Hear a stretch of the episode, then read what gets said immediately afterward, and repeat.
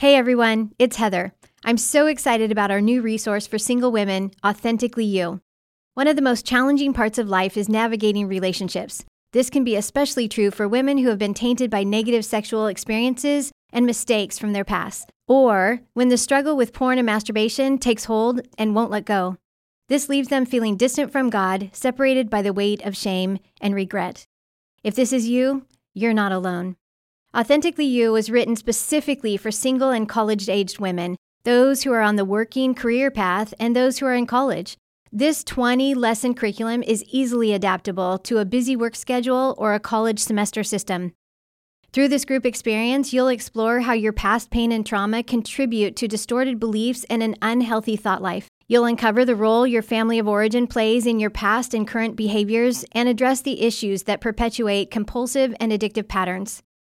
And through the use of weekly exercises, strategic tools, and self care focus, you'll learn how to live in health, how to live as your true, authentic self. I know God has a plan for your life to bring you to a place of health and wholeness. If you allow it, God will do amazing things in you and through you. So pre-order today, Authentically You. Go to puredesire.org slash AY. That's puredesire.org slash AY. You're listening to the Pure Desire Podcast, your safe place to find hope, healing, and freedom from sexual addiction, betrayal, and relationship issues. Hey, hey, hey, I'm your host, Trevor Windsor, and you're listening to episode 214 of the Pure Desire Podcast. Here joining me, as always, is my co host, Nick Stumbo. It's the final countdown. So good. That's good. We did a sermon series when I was on staff Okay, at Countryside. Uh, we did a series on the book of Revelation called The Final Countdown. And the Ooh, walk up nice. song to every single sermon. You did a was the walk-up final- song for the yes, pastor? We absolutely the our senior pastor was like this like 80s rocker guy uh, who had he looks like Guy Fieri and Yeah. has spiked hair and they're tipped and everything and it just it was awesome and he got such a he was laughing every time as he got up to the stage it was awesome also don't preach on the book of revelation if you've never read the book of revelation it's really difficult um okay so uh, let's tie it in a little bit to what you're talking about we had um, one of our clinicians bob vandermeer on the podcast to talk about the, myth Robert Vandermeer. the Yes. Esquire, um, to talk about the myth that men need sex every 72 hours. Yes. And, you know, I think for some men, it can be like a countdown clock in their head of like, well, it's been a day. So, you know, it's, oh, it's been two days. It's got to be like I really need because every three days. And if I don't, I'm going to go crazy. Or, you know, there are all these uh, cultural things. There are things that have been represented in media. And even uh, as we've discussed on this podcast before, in the Christian realm, that standard that James Dobson mentioned it all the way back in the 70s. Like, well, every three days, couples ought to uh, find a way to have sex because that just, you know, keeps their marriage vows in place and makes sure that no one will stray. And, Yeah. and we've kind of created this elevation of getting that need met within marriage as the primary way to keep men from straying. And we just, we want to really unpack that myth and all the ways that it's damaged, I think, men but also relationships and women and and how singles have learned to navigate that. So it's it's just such a loaded myth that, as you even mentioned today, Trevor. As we got into this episode, I, I think we all realized, man, there's more connected to this idea than we even realized Yep. when we started. Yeah, absolutely. And it really, I really was, it's probably one of my favorite episodes we've done. Um, so it's, it is a good one. Um, a few things before we get into it. Today's episode is sponsored by our friends at Bethesda Workshops. They're located in Nashville, Tennessee. Bethesda Workshops provide short term Christian based clinical workshops for people affected by sexual addiction. They're led by certified sexual addiction therapists, and they do four day workshops. Um, they're for partners of sex addicts, male and female sex addicts, couples, and teens. The fees for these workshops cover lodging, meals, transportation to and from the airport, and payment plans and limited scholarships are available. Bethesda Workshops is one of our sponsors for our upcoming Pure Desire Summit, September 10 and 11, online or in person at Harvest Christian Church in Troutdale, Oregon. For more info on Bethesda Workshops and to register, you can visit BethesdaWorkshops.org. We'll make sure that's in the show notes, and you can jumpstart your healing process there. Uh, a few more things. Subscribe to the podcast if you haven't on all the major platforms. We are at Pure Desire PDMI on social media, and we do have full episodes of these up on YouTube. Just search Pure Desire Ministries. And here is our conversation on the myth that men need sex every 72 hours. Bob Vandermeer, welcome back, my hey, friend. Thanks. Pleasure to be here. In As person. always, in person, in the flesh. Yeah. Encarnacion, Oh, as they say. Yes. Yeah. Yeah. You are Mhm. fluent. Wow. Thank you. Yeah. Appreciate it. That was impre- impressive. Uff, I didn't say affluent. So, oh, yeah. okay. Anyways, okay, so um, let me just give a little backstory to this episode. So we had, um, well, a couple of things. One, I've heard you say a phrase that I'm not going to take from you. I feel like you might say it during the episode, but I remember hearing you for the first time at a men's event say Mhm. something um, against what we're going to talk about today Mm. um, when it comes to sex for men, and so specifically, yeah, controversial. How do you say that in Spanish? Yeah, I'm just kidding. exactly. Um, so there was that, and then mixed with we had Sheila Wray Gregoire on um, and talked about some of this too. Um, some of it is also the PSAP. There's just a lot of different things that are kind of catering to this conversation, and so we're excited to talk about the myth that specifically men need sex every 72 hours. Zinger. Pause for dramatic effect, Yeah. right? Um, so Yeah, let's well, just it is in the show title, so people at this point already know what we're talking about, and Ah. Maybe they're listening because they're like, "Wait a minute, that's not a myth." What? Mhm. Um, so we're glad you're checking it out, and we hope that that's this right. really will be thought provoking. Absolutely They, might not have seen the word myth, and we're hoping that they could use this like to justify what they've been telling Absolutely. people. Uh-huh. Also, sex every t- 72 hours is not necessarily saying for one gender or the other. It, there's there's some Mhm. ambiguity in there. Let's but let's explore it. Sure. Where does this perspective come from? The perspective that men need sex every 72 hours, and is it based on data, research? What can we say about it? Uh, yeah, I mean, I think that for some people there is the there is a physiological perspective that says that this is like a cycle that men particularly go through um, in the re- regenerating of whether it's like semen or seminal fluid or Mhm. whatever else. Like Yeah. to say that okay, there's something that's being regenerated here and it's got to go somewhere. And um, and that's I mean that's a real thing. There is like a pattern that's going on, Yeah. right? Yep. But I, th- I think then what they're saying. Well, I'll stop there. We'll save other parts for later. Yeah, I'd say we could answer all the questions All if we just right get now. going. Yeah. But yeah, that that's the truth of there is a bodily response that after sex or masturbation, uh, a guy is refueling those fluids, and around that seventy-two hour mark, it's as filled up as it's going to get, if Yeah. you will. Yeah. But then the myth being, well, then that demands that there must be some kind of outlet, and that's what we want to get into. Is like, is that reality? Because we're feeling something in our bodies, Mhm. does that mean that it justifies how we handle it? Yeah. Mhm. And I think like this perspective, I b- b- what I from my understanding the the history of it and understanding how it fits into culture, it's not coming from this bad place p- Mhm. like per se. Um, I think a lot of people understand sexual addiction or pornography addiction or affairs is motivated by a lack of sex in a marriage, and so oh okay, I'm going to go to pornography or I'm going to go have affairs or whatever. And so I think um, there's some biblical backing for this, the idea of like not withholding your body from your spouse. I think some people root it in that. Sure. I also think people root it in, obviously, as you guys talked about the biology, but also um, just the idea of how do we facilitate sexual health in a marriage and Mhm. keep people from going outside the confines. Now, Mhm. I think people who listen to the podcast know we're calling this a myth right now, but then also that's not our perspective. That's not how you stay sexually healthy because addiction can be a part, brokenness can be a part of any marriage. Sure. If you're having sex every single day, you can still be watching pornography or having affairs or Mhm. Yeah. and So- and having sex every single day might also be the byproduct of addiction. absolutely Yeah. right. Yeah. yeah. Yeah, it could be anywhere on the spectrum from sexually acting out to sexual anorexia that Yes. we've also talked about. Yeah. that Sure. that a lack of sex can also be a byproduct of a lot of unhealth. So, uh, w- to take this a little deeper, Bob, let's think about the message of you know men need sex every three days. How is that message damaging, perhaps to men themselves and to women? Yeah, and I think that obviously this reason this is question two, following question one, uh, like the idea that this is what's happening, like physiologically, this is what my body's producing, then is used as maybe a justification to say, well, this is that means we should be having sex this often. Mhm. And so, like maybe for uh, for the for a man, like maybe he doesn't have that sexual drive. Yeah. Um, and maybe he doesn't have that same pattern. Yeah. Uh, and so there creates an expectation of what should be happening. Uh, but then also same thing for like for a spouse. It's like, okay, well, this is what should, again, this word should, right? Yeah. This should be happening because that's what his body's doing. So this is what I should be doing. Yep. And so then if one, if their sexual drive isn't like that, two, if the marriage relationship, there isn't this like emotional Right. um, kind of connection that's Mhm. happening, this emotional intimacy, then sex every three days. I mean, maybe they just got in an argument. Maybe Yeah. someone just got hurt. Maybe someone just had a baby. Like yeah.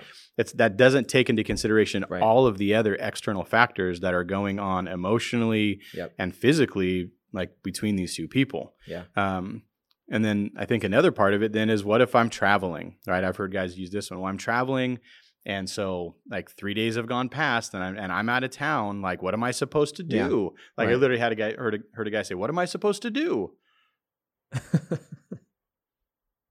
Like, and he just paused like that, like, like, oh, okay, as if there was no other answer or Right. other like possibility, like a Yeah. third option. yeah. Sex, masturbation, is there a third option? Maybe. Yeah. Yeah. Well, and I think that's the danger of this um, message is that it assumes if I feel a desire or a need that it must be met. Yeah. That's and, dangerous. And we wouldn't uh, equate that like to eating. I mean, there is a pattern that because of how I've been eating my whole life, probably every five to six hours, I am going to get hungry. Mm-hmm. But if I assume that, well, that that hunger then means I must meet that need, and it doesn't even really matter how I meet it because, Mhm. well, I'm hungry, and I can just justify eating Yeah. garbage or junk food all day long. Like, well, I was hungry. Like, well, that's not going to fly when I go to the doctor and my cholesterol levels are through the roof and I'm unhealthy. Mm-hmm. Yeah. It's like I've I've equated a desire or a need, uh, a, a, something I feel is a need. Yeah. That well, then I have a Mhm. right to meet it however I can, and I. I just think what we're trying to recognize as human beings, whether men or women, married or single, is that we all feel desires. Mhm. And we don't want to just assume that, well, that's a legitimate desire, that those desires might be coming out of emotional unhealth.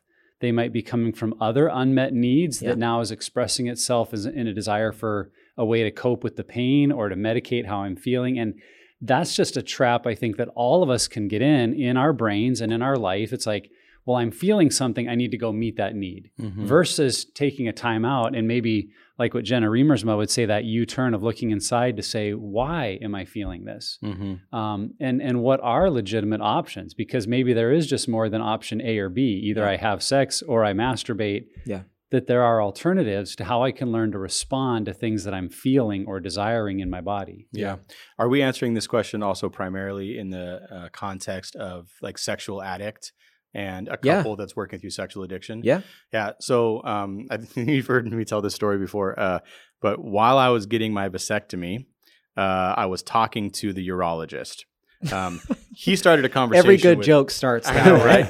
so I, I was actually like while the procedure was happening, he started to talk talking to me. He said, "Oh yeah, you work with sex addicts, right? I got a couple questions for you." I'm like, "Okay." Uh, the and irony of what's happening in Yes, this room it was- right now, yeah. right? well, and so um, so we were having this conversation. Then I had a question for him along the lines of this, and basically what his response was is that our body also um, produces based upon use. Mm.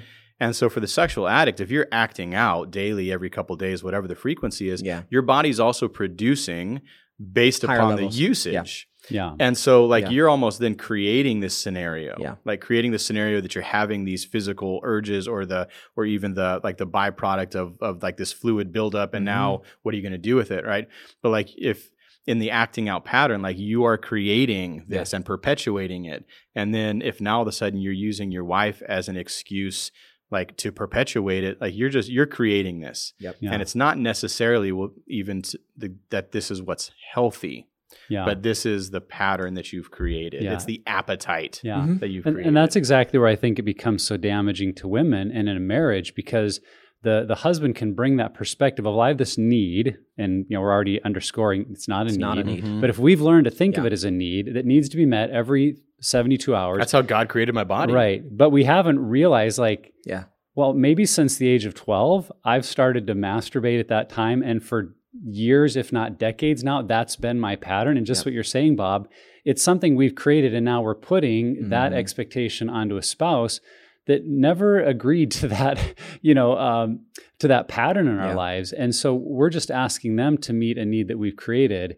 and that may not be healthy for the relationship at all. Now, Yeah. some couples listening to this, maybe that is about the frequency of their marriage. And if you're good with that, like we're not trying to say that that's bad. If you're in your marriage having sex about every three days, great. If that's a good pattern for you, and we're going to get Yeah. more into this later, but like that's your pattern, great. We just don't want to see in a marriage a wife feeling like it's now my role to meet a need that they've spent 30 years creating. Yep.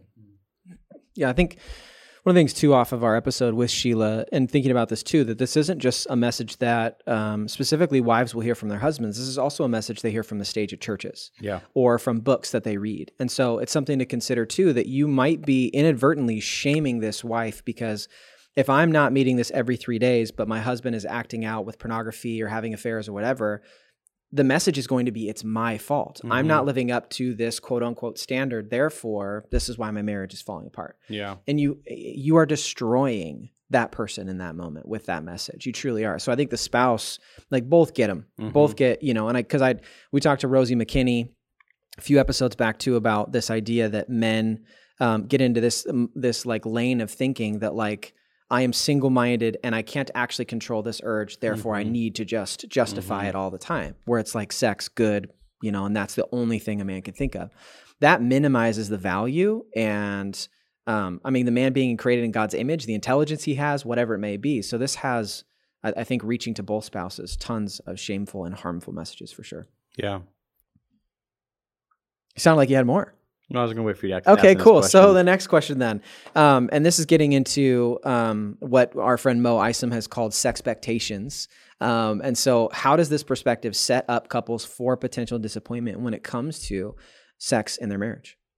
Uh, so I, I think like right the expectation that's that's I think the the key. This is my here. favorite part about having you on here is you dissect the words in the context of every question. It's the expectations, and if one if the expectations are based off of like this physiological pattern that we've already established, maybe based off of years of addiction and not using sex in a healthy way, but using it as a way to act out. So like if if the expectation is based off of that, then we're kind of setting ourselves up for trouble. Um, but if the expectation is based off of a conversation, like the expectation is is based off of Nick what you were saying, like, hey, this is healthy for us, then that's different. But if, but if the expectation is built off of a misguided presupposition of what it should be, uh, then yeah, then the husband is going to be thinking, well, this is what I should be getting. The wife's going to be thinking, this is what I should be giving. And like when those things don't meet up, then let's just say that on the third day, right, that like they have friends over and then the friends leave and they have to clean up after them and Yeah. then they're exhausted and Yeah. you know what I mean? And they don't have sex. Well, then the husband, like he's laying there in bed all irritated because he didn't get some. And then the wife is laying there feeling like, oh my gosh, I let my husband down, but I'm so exhausted and I can't think about anything except Right. for I hope he doesn't. I have I, hope up. he doesn't ask me for it because I don't want to disappoint him because we talked about this, and then there's just this internal circle that goes. and that goes it's and not goes and based goes. off of their relationship and like Right. the flow of life, Yeah. but it's based off of just this expectation. Well, and I think that's the disappointment then that the husband can feel. And I've heard this in my own life, particularly in my season of being addicted to pornography and Yeah. married, is that when it wasn't happening regularly enough for me, I would get this internal message that says, she's not meeting my needs, Mm-hmm. which has all kinds of real destructive concepts for me that I'm now using to kind of turn towards my wife with blame. And Yeah. so, A, it's that I'm still calling it a need and I haven't questioned where that Right. need comes from. Yeah. And I've turned uh, the role of sex into being primarily about meeting my needs. Yep. So I, I don't say to myself, oh, I missed an opportunity to have a deeply meaningful connection with my Right. spouse that was mutually enjoyable and, and fun. No, I'm saying she didn't meet my needs. So Right. there's Yeah. there's that dynamic. And then just the final disappointment of like, I don't matter. That that now becomes a negative message that I'm hearing, Yeah. all based around a false standard of how Right. often I should be getting my needs met. Yeah. So I think when we start to unpack that, you just go, wow, we've we've maybe attached a lot of meaning to something that we Mhm. find value in. And when it doesn't happen, then couples can really beat themselves up or Yeah. turn with that blame perspective towards the other, saying, Why don't Yeah. you care about me? and I think it sets it up for comparison. Like I think um, I know I know we've had a lot of conversations even inside uh, of staff here that there's this natural assumption that other people have a better sex life than I do, uh, mm-hmm. uh, and I don't exactly know where that comes from. It, it's probably culture, um, but also we a lot of times equate the amount or level of sex in a marriage to the health of that marriage, mm-hmm. um, which is those two do not equal each other. Like yeah. one couple can have sex once a month and be way healthier than a couple that's having it one, two, three, four, five times a week. Yeah. Because that could be complete, like as you were talking about earlier, motivated by this addiction. And you're using your spouse as basically as I think as Dr. Ted has coined it, like as a masturbation machine mm-hmm. at that point, which that's really kind of that's that's just really hard to hear that yeah. kind of language but really that's what's happening and so i think that there's this comparison where maybe there's a couple who feels close and feels connected but only has sex once a month and they look at these other you know they hear the message and they look at other uh, couples that they know are having more sex and they think, wow, we're not a healthy couple. Mm-hmm. And then shame can just jump in there. It's like all these openings that shame can just jump in when it comes to believing this this myth, really. Yeah, and that's that line. I don't know if the one you're referring to at the very beginning that that frequency does not equal health. It's one of them. That's it's not the them. one. We'll okay. come to it. Yeah. That frequency does not equal health. And and yeah, I mean, you and I have talked about this, you know, even just personally hanging out talking yep. about like, okay, what is like what does this look like? And so if the expectation is that 72 hours equals health, mm-hmm uh, then we're also missing all of these other opportunities for connection, right? Because like, what if you guys are exhausted but you still want to connect? Can't you cuddle? Yeah. Like, can't can't you feel valued and give value through non-sexual mm-hmm. physical touch? Yeah. Um, but that option kind of isn't there if the expectation is that we're showing value and receiving value through sex every you know frequency, yep. whatever. Yep. Yeah. So here's kind of a flip of the perspective and qu- a question that probably many of our listeners have never heard asked or talked about, but I think it's great that we discuss it. Why isn't there a similar myth for women? Because I don't know culturally any myth of like, well, women must have this sexual release every so often to stay healthy. Like, why is there no corollary for women?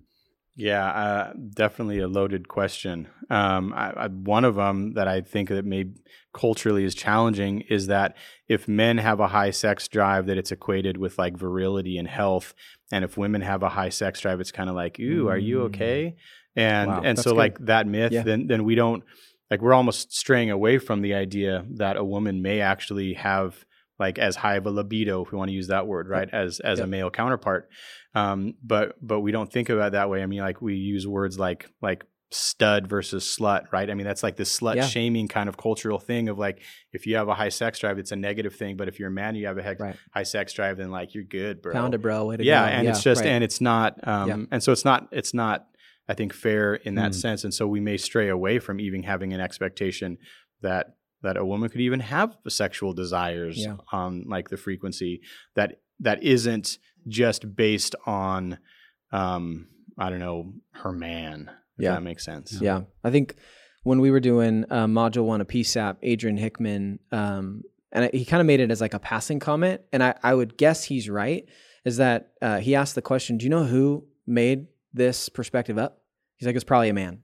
like you know, and it's true. Like Generally it is true. true. There is some biology stuff, so there's definitely some like reasons that people can like feel like this is very founded. Mm-hmm. Um, but I think that that's a, a pretty I, would guess that's an accurate assessment yeah. that this came from a male perspective. Well, and I think it's rooted in that cultural and even church perspective that we've discussed in a couple of the recent podcasts. Um, that, that just kind of says, well, men are sexual mm-hmm. and women are emotional or mm-hmm. relational, yeah. and uh, those are really unfair stereotypes yeah. because men are emotional too and men have relational needs just as women are also sexual beings mm-hmm. mm-hmm. because god created all of us male and female in his image designed us all with sexual organs yeah. and sex chemicals in our brain and yeah. and designed our bodies to respond to sexual touch and pleasure and so I, I think the reason there's not a corollary is because we have lost sight of sure of the male and female reality. And that's that's not to say men and women are the same. Mm-hmm. That's not to say that men and women's bodies or brains respond the same because there are differences. Mm-hmm.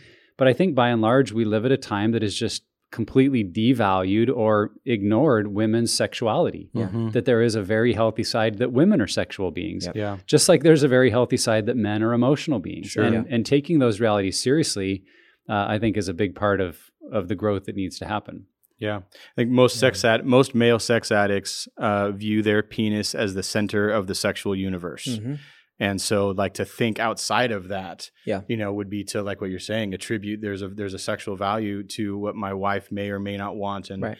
and but we but in general the sexual addict does not think beyond Yeah. like the center of their sexual universe Yeah. and what their needs, wants, whatever are. And so it's it's like it's maybe it's not even an afterthought Yeah. Of what the reality might be uh, for their spouse. A great irony in this question, in this conversation, and I think it was Jay Stringer who first said it, and I've said it a couple times on the podcast that um, that of the two genders, there's one that has one part of their body that is primarily and only for sexual Mhm. climax, and it's the woman. It's the clitoris. It's Mhm. literally that's all it's there for is Yeah. sexual pleasure, and like God did that. Mm-hmm. and that to me directly implies that women should have sex and should have climax Sure. and it sh- it's a part of this beautiful thing that god's created so i just think it's just this interesting irony um, Yeah. for me that of the two genders it's actually a woman that has that um, okay so we have kind of covered this a little bit but let's get more specific what are subtle messages that men and women and think um, struggling or addicted men and women and Mhm. then also betrayed uh, women and men what does this communicate to them? What are these subtle messages that this myth can communicate to people? Yeah, if I don't if I don't meet this standard, there's something wrong with me. Yeah, Mhm. which is the like on on both sides of it. Yeah. Like, like, if I don't meet this standard, there's something wrong with me. Why don't I want it more, or why Mm. do I want it so much? You know, or like why why am why do I feel like unequally kind of Yeah. horny, for lack of a better term, like yeah, with my spouse? Like, why are we meeting up? Are we are we supposed to be together? Are we a good fit? You know what I mean? Like all of the stuff that comes from it. Yeah. Um, but it's the like I don't meet this. What's wrong with me?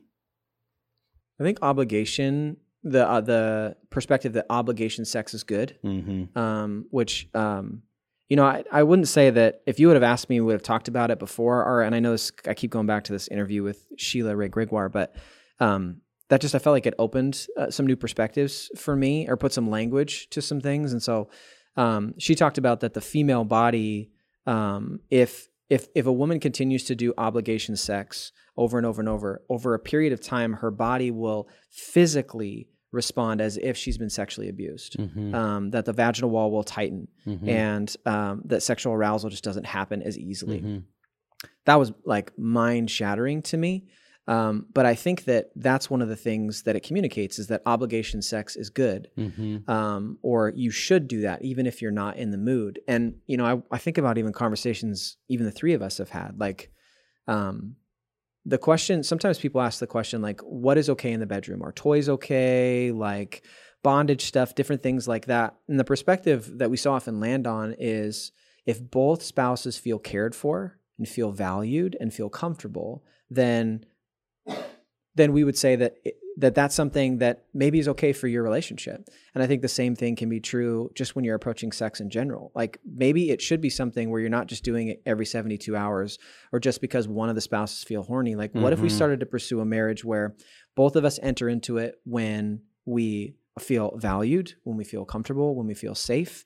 Um, now I'm not saying that because I know with um, I know I'm kind of going on and on, but I, I think if you just had a kid um, or you know my wife is running around with two young boys. Like she's tired at the end of the day. You know Mhm. what i mean? Like when i come home my wife isn't going to be like i've been waiting all day to have sex with you. She's just like please take the boys and let me go upstairs for a minute. Like and that made her sound like a bad mom. She's not a bad mom but like things like that they're just rhythms i feel like that's something you and i have Yeah. talked about bob a lot rhythms Yeah. in a marriage Well, and I think that's the reality we want to say about marriage is it is highly unlikely that both spouses will have the same uh, desire for sex in terms of frequency. I mean, once in a while, maybe a marriage it is, but but by and large, there will be one that wants sex more often and one that is comfortable with it less often. And we can stereotype that to be, well, it's always the man that wants more and the woman that wants less, but that's not necessarily true. That Yeah. that it could be either direction. I think the important thing to acknowledge is that's a reality of marriage that one of us will likely be interested in it more often than the other. Yeah. And that's part of the dance of marriage Yeah. that we learn, okay, how do how as a couple together are we going to navigate this? Because there will be the need for compromise, for communication. I don't mean compromise like your standards or your Sure. values, but in terms of, okay, this maybe isn't the frequency I want, but I care about you and I'm willing and I'm open. Like, so here's how we've learned to to meet each other in the middle. Mhm. Um, and that's just a part of the marriage dance. So I, I think with this, those are the conversations more married couples need to have because I find a lot of couples just aren't talking about it. Like he's Mhm. always pressuring and she's always saying no, and they've never really talked about how could we have a healthier relationship Right. that that navigates this difference of desires because that is just common in marriages. Um, when you ask the question though about the subtle messages, the two things that came to mind for me, and you mentioned this, Trevor, but I wanted to reemphasize it. I think it's the subtle message that these desires are stronger than I am. Mhm. They're bigger than me. They're Mhm. beyond my Yeah. capability Yeah. to handle. So the only answer is back to what you said, Bob option A or B, sex or masturbation, because Yeah. beyond that, there's just no possibility Mhm. I can control it. And that is that is such a deflating message towards our ability to grow, Mm-hmm. to become disciplined, to practice self-control, Yeah. and and where we're struggling to believe that well, just because I'm maybe at a place now, I do feel trapped. I mean, if if a guy or a gal is in sexual addiction, they maybe do feel like it's bigger than them, and it it has been out of their Yeah. control. But that's not to say that it always will be. And that it always has to be. There Mhm. can be growth and change and transformation. So we need to guard against that message. Um, and I think the other message is just the word entitlement.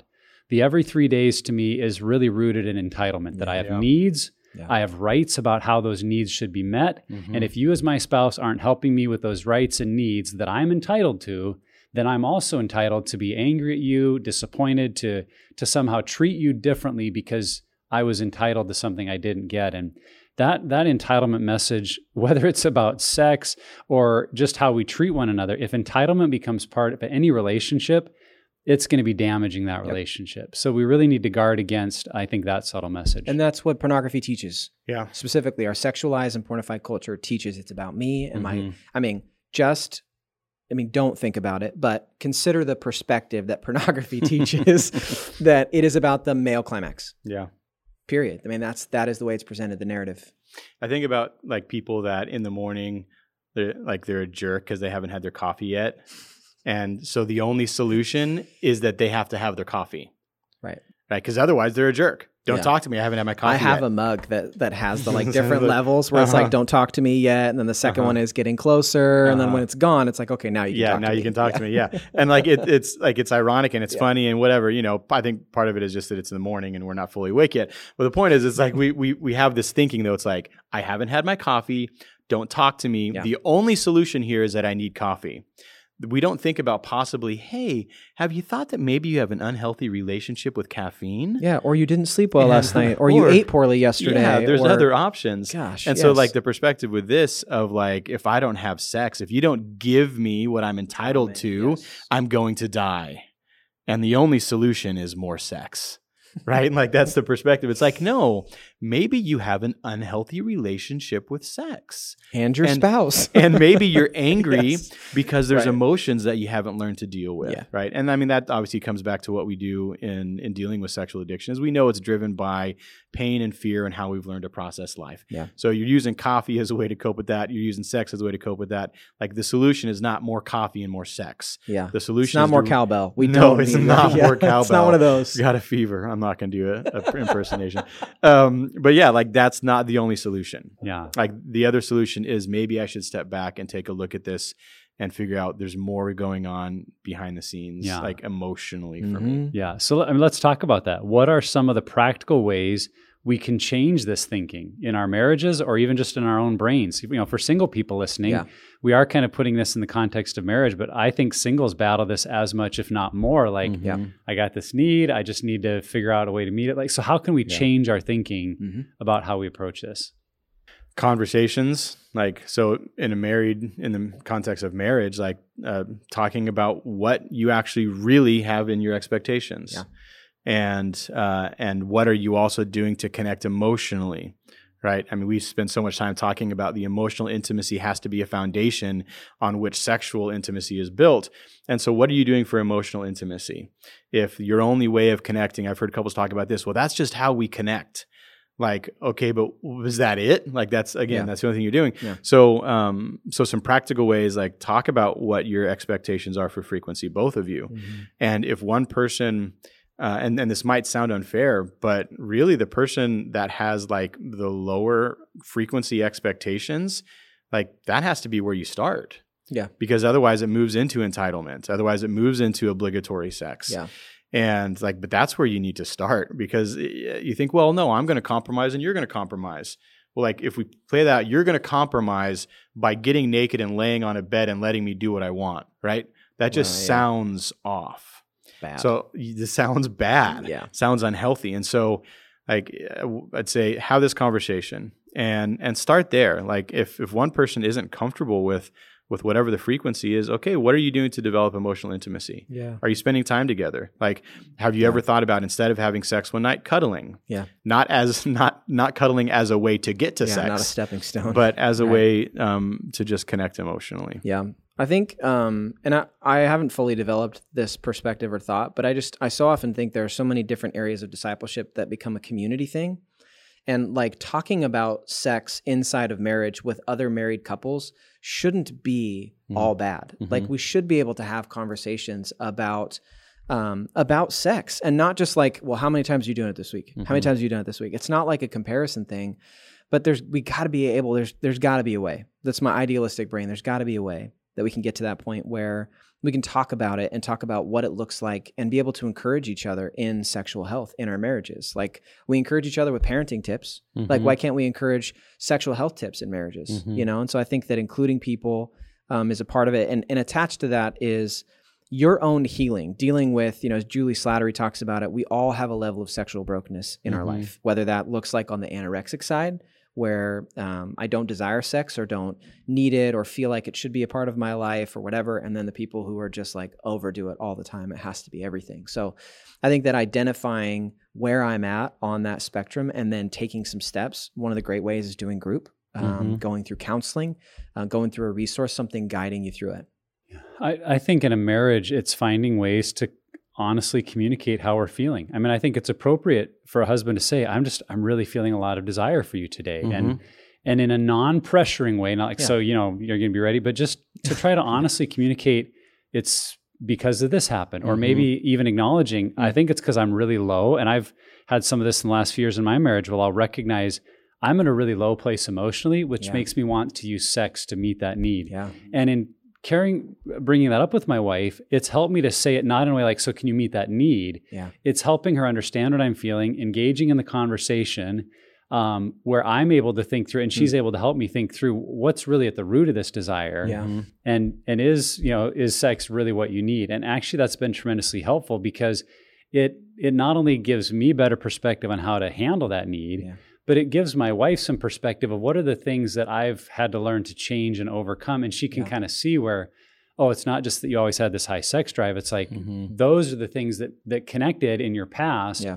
And I can be a part now of your recovery by helping you navigate those things better. Mhm. And so that when we are intimate as a couple sexually, it's because it's what we want and Yeah. desire for each other, not just because, well, Yeah. I'm I'm horny today. Right.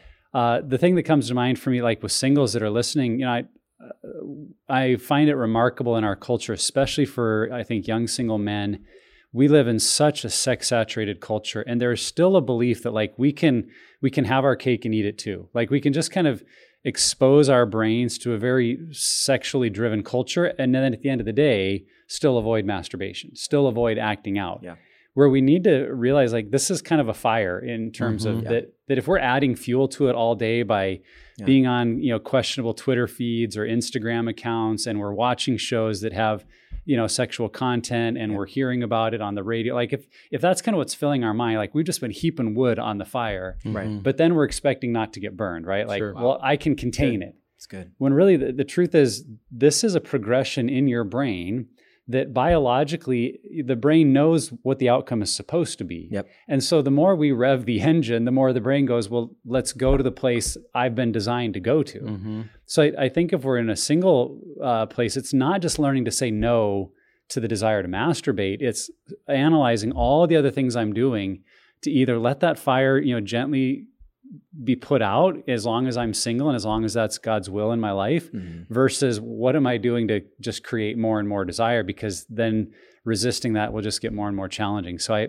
I think there are a few things like that we could think about what is fueling this desire, Yeah. married or single, Yeah. Mhm. and addressing those root issues or the underlying Right. causes and not just making it about my physical body must have this because there's almost always more to it than just the physical side. Sure. Yeah. Yeah. I think another way uh, that just kind of struck me to package this is that arousal doesn't mean that you need to act on arousal. Mm. So, in other words, if you're single or married, just because you were aroused, right, by something you saw, by something you thought of, Yeah. by the temperature of the breeze in the room, right? Like, just because you're aroused doesn't mean that, like, okay, I was aroused. Now I have Yeah. to act on it. And it goes back to something you were saying earlier, Nick. Um, I don't remember what it was. It was, But just it was there. really but it was good. great. It Probably was about so the good. hunger, right? And Yeah. the food. And yeah, exactly. hungry, just to eat. because we have, yeah, just because we have the urge, Yeah. or you know, the the the physiological or biological, Yep. you know, stimuli doesn't mean that we have to act on that. And and also then to say that arousal is not bad. Mhm. That there, you know, we talked about this. It is amoral. Yep. There is no moral value to arousal. Yeah. And so, married or single, like you're aroused, that's okay. Like acknowledge it. If you know, speak it to your spouse you know but that doesn't mean that you have to follow through with anything Yeah. and so i just want to use that word because we've been talking about like Mhm. three days you know stimulation all that but even the word arousal like just because Yeah. like your heart starts pumping and like you know like you, you you're aroused doesn't mean that you have to follow through on it but you can still acknowledge it Yeah. like you can still process through it you can still say okay i wonder why that is are there other things going on like um, but we don't have to act on it Yeah. I think a, a kind of a connection to that, something I wrote down I wanted to also say for, for this question is um, I, at one point, um, I was really overweight and went through uh, this change where I started to eat healthier and I lost all this weight. And what, um, what actually happens in your body is there is uh, an element of it where your stomach starts to shrink a little bit um, to where your appetite is not what it once was. every guy listening to this just thought oh no is my penis going to shrink just to say that's not I where trevor's just- going I'm not going to let you derail this. With Okay, because okay, that keep was going. great, Keep great going. attempt, sir. Keep.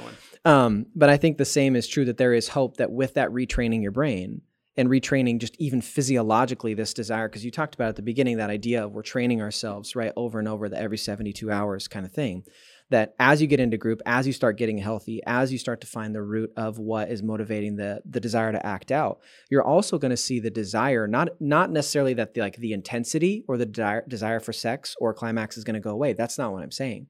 What I am saying is though that you're going to start to train your brain that it doesn't feel like it needs to happen, Mhm. where that arousal. Appetites can change. Absolutely, that's what I'm trying to get at. Appetites can be modified. yeah, totally. Yeah, I you know- knew where you're going. I just knew where everybody else was thinking Hey, as those are honest questions, Right? guys. I mean, because those are fears related to our view of masculinity. That mm-hmm. well, these things are what make me masculine, and if they change, I'm less of a man. Yeah. And that is honestly part of what has to be confronted in this Yeah. change. Is Yeah. what are even the ideals I hold on to of what it means to be a man? Because if I'm no longer acting out sexually every 72 hours, a Mhm. part of my brain might fear, well, am I as manly? Well, I haven't had sex in several weeks or or or climaxed. Maybe I'm I'm losing it. Even Or does Like- my wife love me or and- want me? Yeah, and those yeah. those fears are not actually rooted in our bodies Mm-mm. or or true needs. Those Yeah. are rooted in fears related to what we've learned from a warped culture. Yep. Mhm. Yeah, val- value attached to whether sexual activity or climax or erection, or Mm-hmm. I mean, value attached to those things because they, for the addict or for a lot of people, they represent value. Absolutely. Yeah.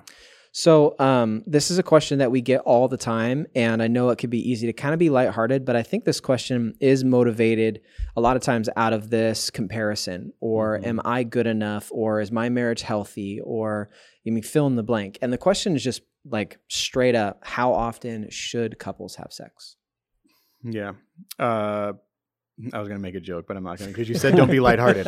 um, uh, yeah, I, I think that my first thought is that there is really, um, n- like in health, in life, like there's no there's no static. And you've heard me use this word a ton in our podcast. Like it's dynamic. Health is dynamic. Mhm. And so there is no quantity that is this is the set quantity and we do this for the rest of our lives. Yes. I mean, Nick, you run a lot and you run every, you know, there's an average amount of times that you run in a week, an average amount of distances, Yeah. but, but that's not the only way that you can approach. I mean, you can, It changes. it changes, Yeah. Yeah. you know, and because health is dynamic. Mhm. And so just first to say that whatever a couple says, Hey, I think this is probably feels right for us right now doesn't mean that that's like what you do Right. Like you you still you still talk about it and you Yeah. still act accordingly Yeah. to like the age of your bodies or whether Mhm. someone's sick or not or whether your kids are home or whether you know what I mean there's so much stuff Yeah. happening in life um, but you should and you should also be intentional about it Mhm. And that may mean for some people planning it, like looking at your calendar for the week and saying, hey, you know what? We see we got a couple nights here where I know we're not going to be exhausted and we have time where we're going to be able to connect emotionally Yeah. and like put it on the Yeah. calendar. Right. And I have a friend who says planned sex is sexy. it Like, is. It's like it, it's something that you actually together make a decision that it's going to happen. yeah. And there's this. Um, we went through a, a marriage resource that was talking about um, planned allows both spouses to prepare for it. Mentally, Yeah, emotionally, like, physically. And so, but I love that because it doesn't feel sexy that it's Mhm. planned. It Yeah. needs to be spontaneous. It Yeah. needs to be out of nowhere. No, Yeah, that's Mm. culture Like, says have you it's had always children? spur of the moment, spontaneous. Yeah. on yeah. the kitchen counter. Yeah, Yeah. no. We eat Yeah. off the kitchen counter. Yeah. People like Those okay. kitchen utensils. The way I would okay, uh, the way I would say, I think how often should couples have sex? As often as they want, Mhm. and I mean Yeah. that intentionally. As Totally. often as they, Mhm. not the world around them, not Yeah. in comparison, not just driven by addiction. That they, as a couple, in mutual agreement, as, as they've learned to Yeah. talk and communicate and be aware of one another's, another's needs and desires, it's as often as they and Mhm. want that that Mhm. there is a desire for that. Not as often as they feel obligated to, or as often Yeah. as they must, as often as they want. And so there are couples in their season of life that it may be daily or multiple times a week, and that's awesome. But as Mhm. Bob said, it may not always be. A Yeah. few years down the road or a couple of kids later, things may adjust. And there may be other couples that it's it's once or twice a month. And Yeah. for them, that's what they want and they're awesome. good with it. Yeah. Yeah. Now, I, I do think we've had some podcasts on this. We, we do want to mention again that sexual anorexia is a thing. Mhm. And so if there's never sex or we're, we're talking a few times a year, you're definitely veering into the area of something is amiss. Now that's I want to be careful. That doesn't mean that the the less interested spouse is at fault because it Mm. could be there's still a sexual addiction in the marriage totally. where there's so much trauma and hurt Yeah. and betrayal. Both spouses don't feel safe to have more sex. But what what I am saying by that sexual anorexia is that is as much a sign that something needs to be faced Mhm. as you know when sexual addiction becomes known. Yeah. So if it's not happening at all, we Mhm. want to address that. But otherwise, it's such a spectrum. Mhm. And if it's what we want and we're good with in, in our season of life, whether it's daily or monthly, like that's Yeah. great if it's if it's for you and and Mhm. appreciate what you have and and find that rhythm with your spouse. and talk about it, man. Like Mhm. just have conversations with your spouse about it. I mean, that's one of the things um, that I feel like I've learned from you and Rebecca is um, through our podcast together, through conversations we've had, just that idea that you have like having conversations about it are it's going to help, Mhm. and it's something that um, far too couples, too many couples, do not do. Yeah. Like they should do it more, and it's just a good encouragement to um, to sit down and have conversations about it. Maybe not right after rejection or right after you Mhm. had sex. Like maybe it's um, at your weekly planning meeting where you're talking Mhm. through your calendar, but having conversations about it to where both spouses can feel heard Yeah. and understood. Because you are probably, as we've already mentioned a few times, like you're going to have one spouse who wants it more and one spouse who wants it less. Like there can be a work toward a middle somewhere where you find that and that dynamic dance we've talked about. Yeah. Yeah, and the reality too that like if you live to a ripe old age, at some point you're going to stop having sex. So if that is the only thing that is a measure of like connection or Yeah. quality of relationship, I mean, granted, science might science might catch up with us by then, and maybe you'll be having sex until you're 120. I don't know, but most likely at Wow. some point you're going to stop having sex. And so we like the only measure of health in your marriage cannot be that Yeah. because like you could also have an accident. Like there's all sorts of things to where like maybe physiologically you can't even have sex anymore. Yeah. Like so like it even to say whatever the patterns are, even if they're healthy patterns, what like it's not a guaranteed that it'll even be Mhm. there Yeah. for the rest of your life. Yeah. So how could we Good point. possibly build our relationship health Yeah. on something that might not even be there? Pizza is a gift from God. Absolutely. I cannot eat it if I want to be healthy. oh. I don't That's where like I'm just adding to that perspective. Like sad. I don't need it in order to function or be a full human. Yeah, it's true. Do I want it? Yeah. So Well, much. And I want to Yeah. I want to pick up on something you, said, uh, Trevor, about how important communication is, because I think this is an area when in your marriage, and as we've said, it's the most common thing that there are not two equal desires for frequency of sex. So there's there's an area there Yeah. that you differ. Really listen to one another, mm-hmm. because I think a lot can be learned if a husband asks a wife, like, "You say you'd be fine with sex once a month. Is there any reason, or, or why would you say that?" And maybe the wife reveals, like, I am just so stinking tired of raising our kids. At the end of the day, that's the last thing I want is someone else touching me. And if the husband really listens, and we don't want to, you know, be in a place where we're trying to manipulate our Sure. spouse for more sex, Yeah.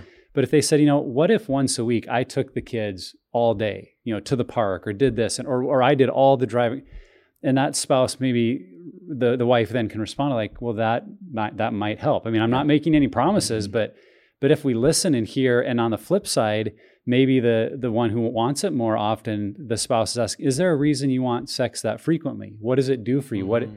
and if it's just, well, I, I enjoy it, you know, maybe that's all there is to it. But I Right. think a lot of times we might hear someone say, well, this really makes me feel connected to you. Yeah.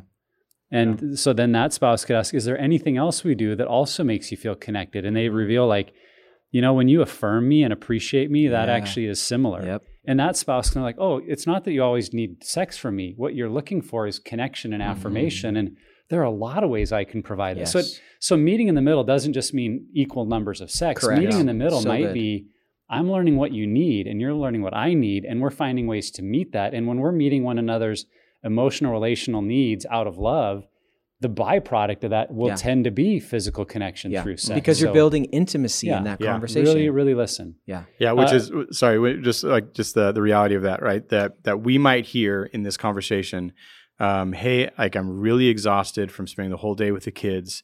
And if our thought is, and you alluded to this, like if our thought is, okay, I need to take the kids so that we can have more sex, Mm. then we're not doing what you just said, Right. that it's about intimacy, emotional intimacy. Yeah. So, like, the thinking then should be I need to take the kids so that my wife has time and feels supported and we're in this together. Mhm. Right. And then the byproduct of that is going to be better connection, more support, more emotional intimacy with sex maybe built on Well, top and- of it. and So, one of like the things- so, so yeah. the goal is, is, Yeah. is connection. The goal isn't sex. The goal is caring for your spouse. and Right. you said listening too, right? Right. We're not listening for how to get more sex. We're listening for how to care for each other. And what's interesting, we haven't actually touched on this. Uh, if I've missed it, I'm I'm sorry, but I don't think we've touched on like the um like the sorry, I'm, I'm blanking a little bit. It's not just the frequency of Mm-hmm. sex, but like the quality of sex Mhm. will increase with intimacy. Sure. If you're having those conversations, maybe you don't increase in the amount of sex you're having Mhm. every single month, but the quality of that sex is going to be better based on the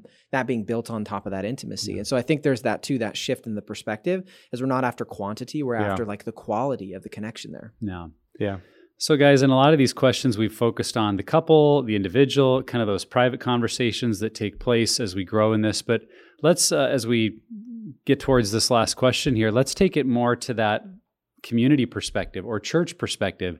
Wh- What could we do to change this narrative as a community or as a church? Because I think narratives exist not only in individuals, but in the societies we're a part of. And so, if we recognize this is also a message that's in the society I'm a Mhm. part of, whether my family or my church, what could we do to change that narrative? Yeah, maybe take sex off of the pedestal. That like it's not, you know, it's not like it, that's not the place that it belongs. Like what belongs up there is health, relationship, connection, uh, True intimacy. true emotional, yeah, intimacy with like this part of it, right? Um, and so, yeah, having health up there as the goal. The goal is health. And like that health thing gets played out in all sorts of areas. And so, like, we should be talking about how we approach our finances just as much as we're talking about how we approach our sex or how our sex, how we approach sex, how we approach like how we prepare meals and the food that we eat, Yeah. you know, like all of this. But it's like sex isn't isn't this this thing that we are like trying to attain to. Um, health is where we're trying to get to, Yeah. aka sanctification, Right. and uh, and so then sex becomes part of that conversation. Yeah. One of the um and this is the the thing that you said when we were at a men's Oh, event. yeah, you asked the question, if you don't have sex, will you die? Mm. And you asked it like with that kind of tone, and everyone kind of chuckles, and it's like, but no, really, will you die? And the answer is no. And I Mhm. think that now it's not that we need to share this perspective from the front every single week. Like, just remember, if you don't have sex this week, you're not You gonna die. die. Like, Right, yeah. like okay, thanks, Pastor Bob. Um, he says that every week, but you know, but I So think that that message does need to get preached Mhm. because that message is so countercultural. It's Mhm. so counterculture. Everything that we hear is that it needs to be sex. It needs to be any movie you watch. Have you ever seen, except the ones, the movies that maybe presented as this like awkward first time kind of thing? Like Mhm. all of the sex scenes in movies are they know exactly what they want when Mhm. they want it, climaxing at the same time, it- Mhm. all of it. So this is a super unhealthy perspective. A way to fight back is to present that you don't need it. in order to live or Yeah. to even thrive in life. Like Mhm. if Jesus was fully human and fully God and he lived, and I know this can be something that's so used to bash people, but I believe that it's true that Jesus lived a life where he didn't have sex, unless you watch the Da Vinci Code and think that that's reality. He lived a full life Yeah. and he lived Yeah. a, a holy it's and not a healthy lesser life. no, Mhm. absolutely. And I think um, another thing too that has been really practical and helpful is um, even saying something, uh, even to my wife. I know this has helped because you've talked about plan abstinence before, Mm-hmm. um, especially if you're in recovery together, just starting. That's a really difficult place to be. If you just take sex off the table intentionally. Mm-hmm. But I even think communicating in moments of like, hey, can I just rub your back right now? I just want you to know at the end, we're not going to have sex. Mhm. I just want to rub your back or your feet, or I just want to talk to you or do something with you. I think that that says that sex is not the pinnacle of Mhm. intimacy. It's that connecting with you Yeah. is what, really what I'm Wow, after. And I think that helps retrain couples. Yeah, Yeah. the non-sexual like touch, like Yeah. non-sexual embrace, all of that, and to use those words. Hey, this is non-sexual. Mhm. Like I'm not. It's not even that this might lead to that. Like this is not leading to Yeah. that. This is just what this is. This is Yeah. just me showing you affection. But I think we even see this, like what you're talking about in the movies. We even see this in Disney, like the the to use the word, but it's not what we've been referring to. The climax of like the connection between these two main characters in Disney is when they finally kiss at the end of the movie Yeah, right. right? Like we're even Yeah. kind of setting our kids up to say that Mhm. this is the ultimate. This is what we're Yep. trying to get to. We're trying to get to that kiss. That magical moment. Because Yeah. that It's a ki- kiss, physical. Foot pop, the rain's falling. yes, Yep, yeah, like that represents where we're trying to get. Yep. As opposed to we're trying to get to mutual understanding and care and support and like just being there for each other and friendship and Yep. right all of that. Yep. Uh, um, but we're I, in, a, in a sense like even through you know the cartoons that our kids are watching, like we're Mhm. kind of setting them up to say that this is what you're trying to get to. I- think on a culture or a community perspective, whether it's a family or our church, I- think talking about this whole area of our desires is really key Mm. because every human being has desires and every human being has unmet desires that they're not entirely sure what to do with. And so, Mhm. particularly in the area of our sexuality, that's such a challenge when we're never even kind of trained. How do I deal with all these things I feel? Yeah. And so we over time just learn, well, I feel something, then I go do something. And so we could do a lot as parents, as pastors, as leaders to train on that we all have desires. And and then the two sides of let's analyze where those desires might be coming from. Is it part of our arousal template that was shaped by past trauma or wounds or family experiences? Um, what are all the things that have shaped desires? Because when we understand what created or has shaped our desires, it's like, oh, this isn't just because I'm some uncontrollable sexual being. Like this is a part of my development and I can see it. So that's one half of the equation with desires. And I think then the other half is we can do a lot to train how do we handle unmet desires Yeah. in a way that isn't just about getting what we want or Yeah. think we Mhm. need. Yeah. Um, so better ways of reaching out for support, you know, creating community, having those outer circle habits that we talk about in our Mm-hmm. three circles tool of saying, what can I do instead of going to this old habit that I view as uh, unhealthy for me? What can I do instead that creates a sense of well-being, peace, connection in my life? And whether that's a hobby or getting together with a friend Mm-hmm. Yep. or spending time, you know, listening to worship music, like just what are all those healthy ways that any human being can handle their desires? Because I think Mm-hmm. if if our cultural competency, if you will, of what we do with desires w- w- increased, this whole myth would start to lose Yep. its power because it's like, Yep. oh, that's just one more desire that I feel. Yep. But I've learned ways to deal with desires Mm-hmm. that it's not. I'm I'm I have some ability to handle them well. Mm-hmm. Yeah. Yeah. So to quote Bob again, Yeah. if you don't have sex, will you die? And the answer is no. That this is a myth and it comes from some good places, but also has some really harmful messages attached to it. And so we do need to work toward retraining our brain and looking and moving toward healthy relationships where sex is a part of the mm-hmm. relationship, not the pinnacle. It's not the kiss at the end of the movie. Mm-hmm. It is just a part of the narrative and the flow that we have in our marriages. Bob, we love you. Thanks for being here. Yep. Love you guys too. And wherever you're at on your journey, Pure Desire is here to help create a roadmap for your healing. If you or someone you know is impacted by sexual brokenness or betrayal trauma, go to puredesire.org and let's start the healing journey today. Don't forget to subscribe to the podcast. Each week we put out new content to help you on the road to freedom from the effects of sexual brokenness and betrayal trauma. And lastly, never stop being healthy. And you're not going to die.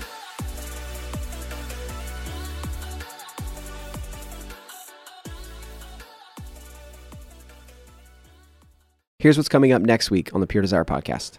Every woman that takes a breath. This is going to be one of our best resources that we've ever put out. They're wanting to be married, they're wanting to be sexual, and they're saying, What does this even look like? Is it even okay to have these discussions? I think that's one of the things that's interesting about women who struggle is that we don't take good care of ourselves. Right. We we're the last person and sometimes we are taking care of everybody else, but we're the last person that we take care of. And that I think is my favorite part about these resources.